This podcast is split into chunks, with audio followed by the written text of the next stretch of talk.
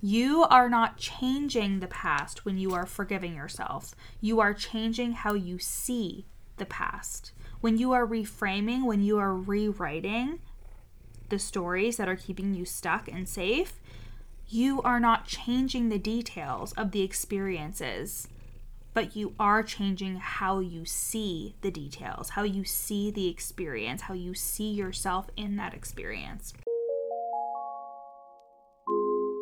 You're listening to the From Imposter to Empowered podcast. I'm your host, Jill Parekh, a business and mindset coach who specializes in imposter syndrome.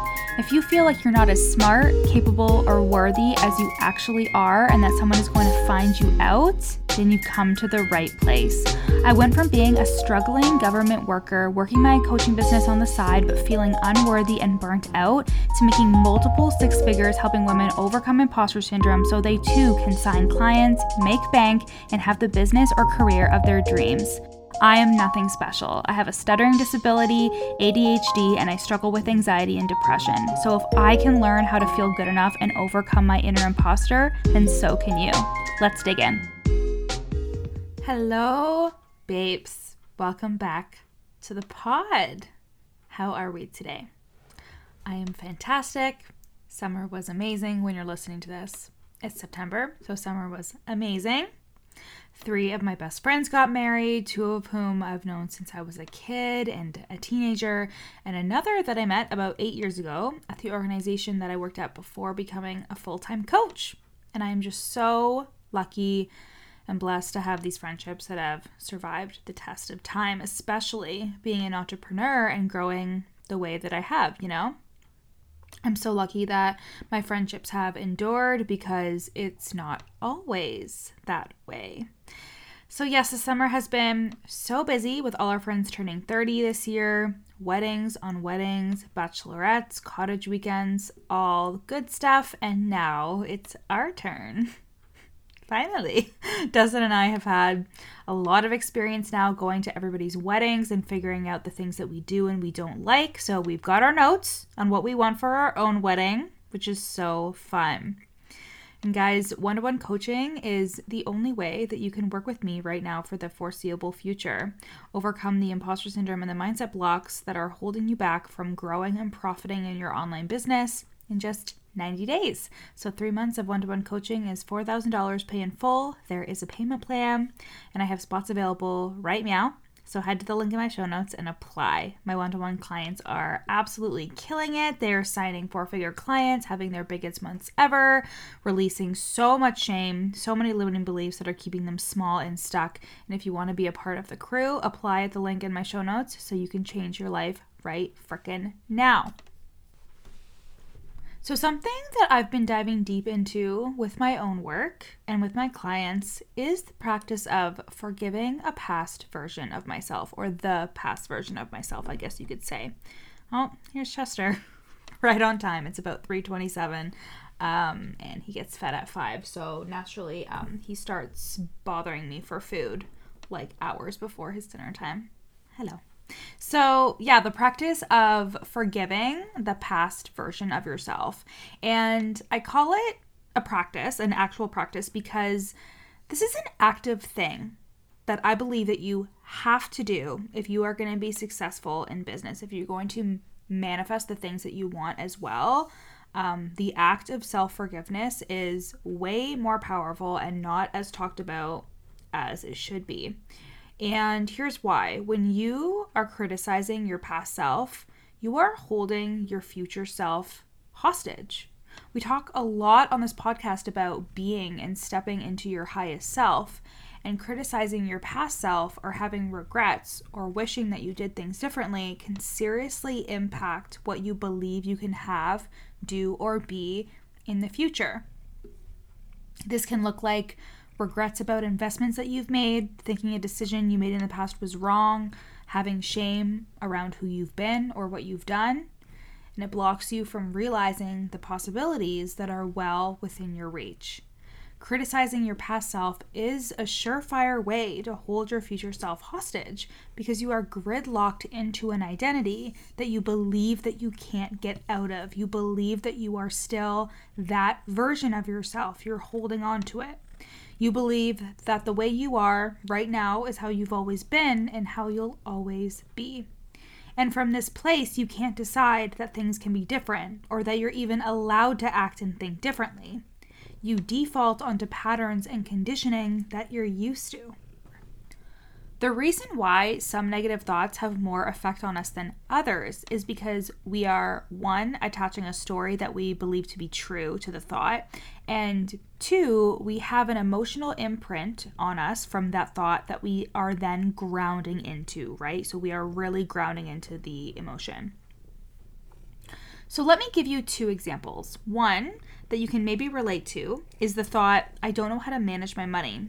Your brain may then flicker to experiences where you believed you were bad with money or did something bad with money, like maybe spending your entire paycheck on clothes that you believe you shouldn't have bought, and then you are flooded with the associated emotion embarrassment, shame, guilt, etc. While all of our thoughts are optional, not in the fact that we can choose to have them, but that we choose to make them mean what they mean, the reason why we latch onto some more than others is because of the story we tell ourselves about why we have that thought and the fact that the story is true, and then that associated emotion, which anchors the story into us, causing us to relive the experience over and over again. Anchoring is actually, um, it, it is actually a technique we use in neurolinguistic programming where you anchor in an experience that you really want to remember and hold on to, like if you're wanting to anchor in joy or excitement or love or something like that. But it can also work too for negative emotions, right? Like, have you ever heard a song and you immediately are flooded with memories about a past experience that you either feel nostalgic about or something that was like a negative thing, right? That is an example of anchoring because you were able to hear that song and it anchored an emotion into your body. And you can do that with good emotions and, or let's not call them like good or bad, but you can do that with like positive emotions and negative emotions. So, another example here is I believe that I was stupid because I have a stutter. And then when I have the thought I'm stupid, I think about experiences where I was either indirectly told I was dumb or where I felt embarrassed or ashamed. And because I truly believed the thought is true based on the story behind it, it feels like the ultimate truth to me and is anchored in even deeper because of my associated emotions of embarrassment or guilt or shame. So, when you are consciously forgiving yourself for your past, a crucial step is deciding to rewrite the stories that support your criticism for your past self. Because you do get to rewrite the story to whatever you want to believe. Something I ask my clients all the time is Is that helpful for you to believe that about yourself? And of course not, it usually isn't. In my first year of university, I got a bunch of bursary and scholarship money, and I spent a big chunk of it at the mall. For years, I carried around the story that I was bad with money and that I always thought of that particular instance whenever I had that thought. But when I rewrote this story, here's what I knew to be true I was a baby. Like I was 18. I had never had that much money in my life. I was never taught how to manage my money. I needed new clothes. And also, I now know that there is no morality in buying clothes for oneself because, you know, I thought that buying clothes was materialistic and v- vapid in vain. So I had to unpack that as well. And that is perspective that I didn't have back when I was 18 years old. And I was doing what I thought was best at the time. So, of course, I know better now. I have more perspective now. Um, and a lot of us are just going through life not even looking at these past experiences and not even allowing ourselves to be like, oh, yeah, like I do know better now we just think, oh, we should have known better, we shouldn't have done that, blah, blah, blah. And we really don't give ourselves that compassion, right? So I really had to ask myself is being critical of 18 year old Jill helpful?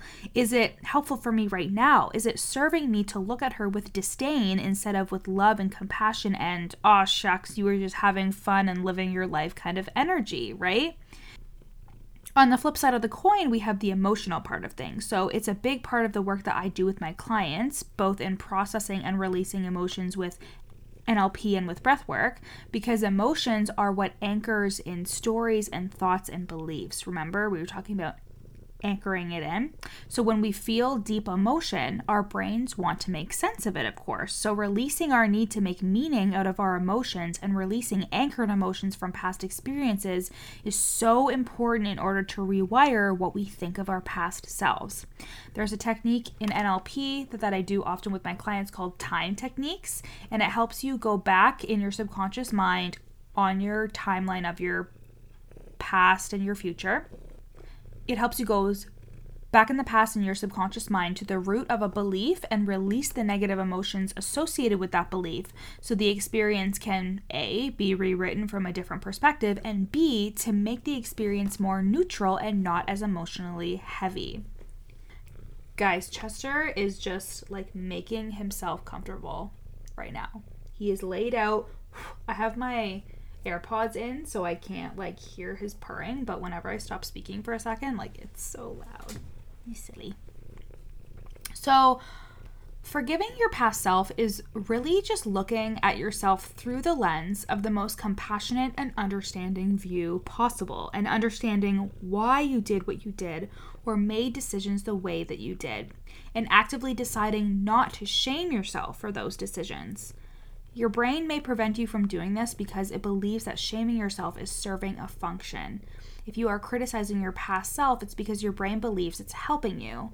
So, if I told myself I'm bad with money, my brain wants to believe that story so I make better decisions in the future. But you can make better decisions from a place of love, understanding, and compassion for yourself. You do not need to beat yourself up into motivation or shame yourself. It never actually works. We just end up believing that we aren't worthy of miracles or feeling good or celebrating ourselves if shame and regret and criticism are at the forefront of our relationships to ourselves.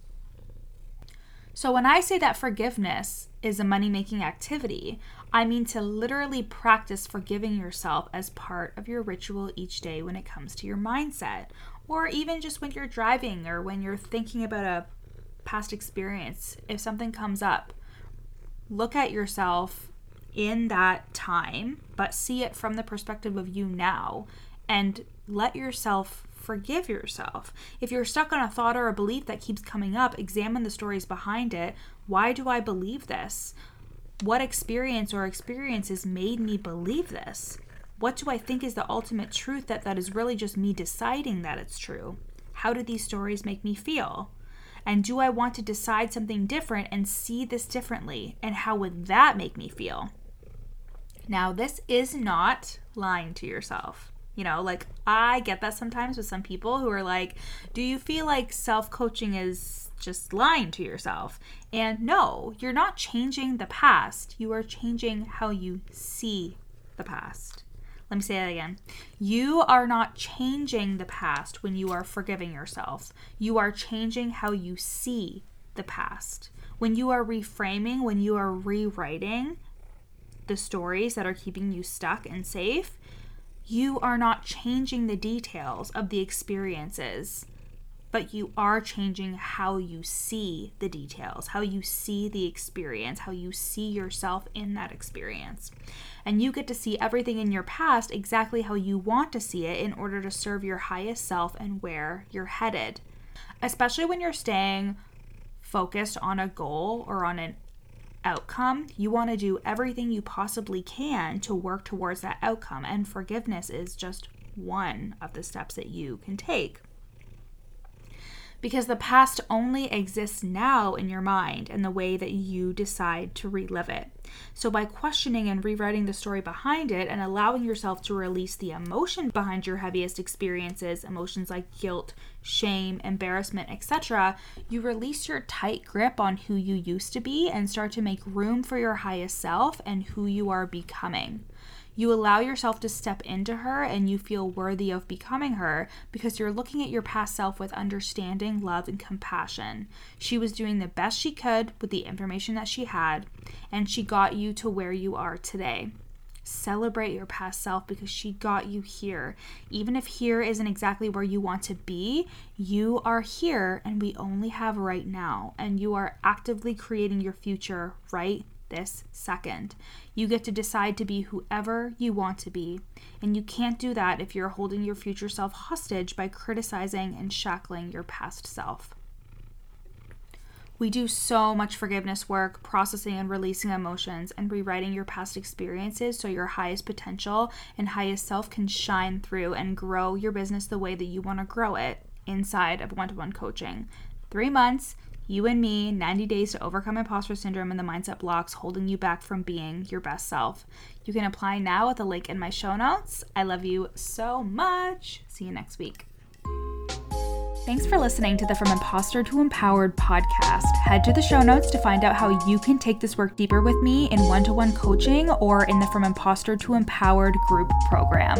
In the show notes, you'll also find a free three day challenge to start the process of overcoming your inner imposter. And once you're done with all of that, screenshot this episode and share it on Instagram, tagging me at your coach Jill so we can connect. See you next time.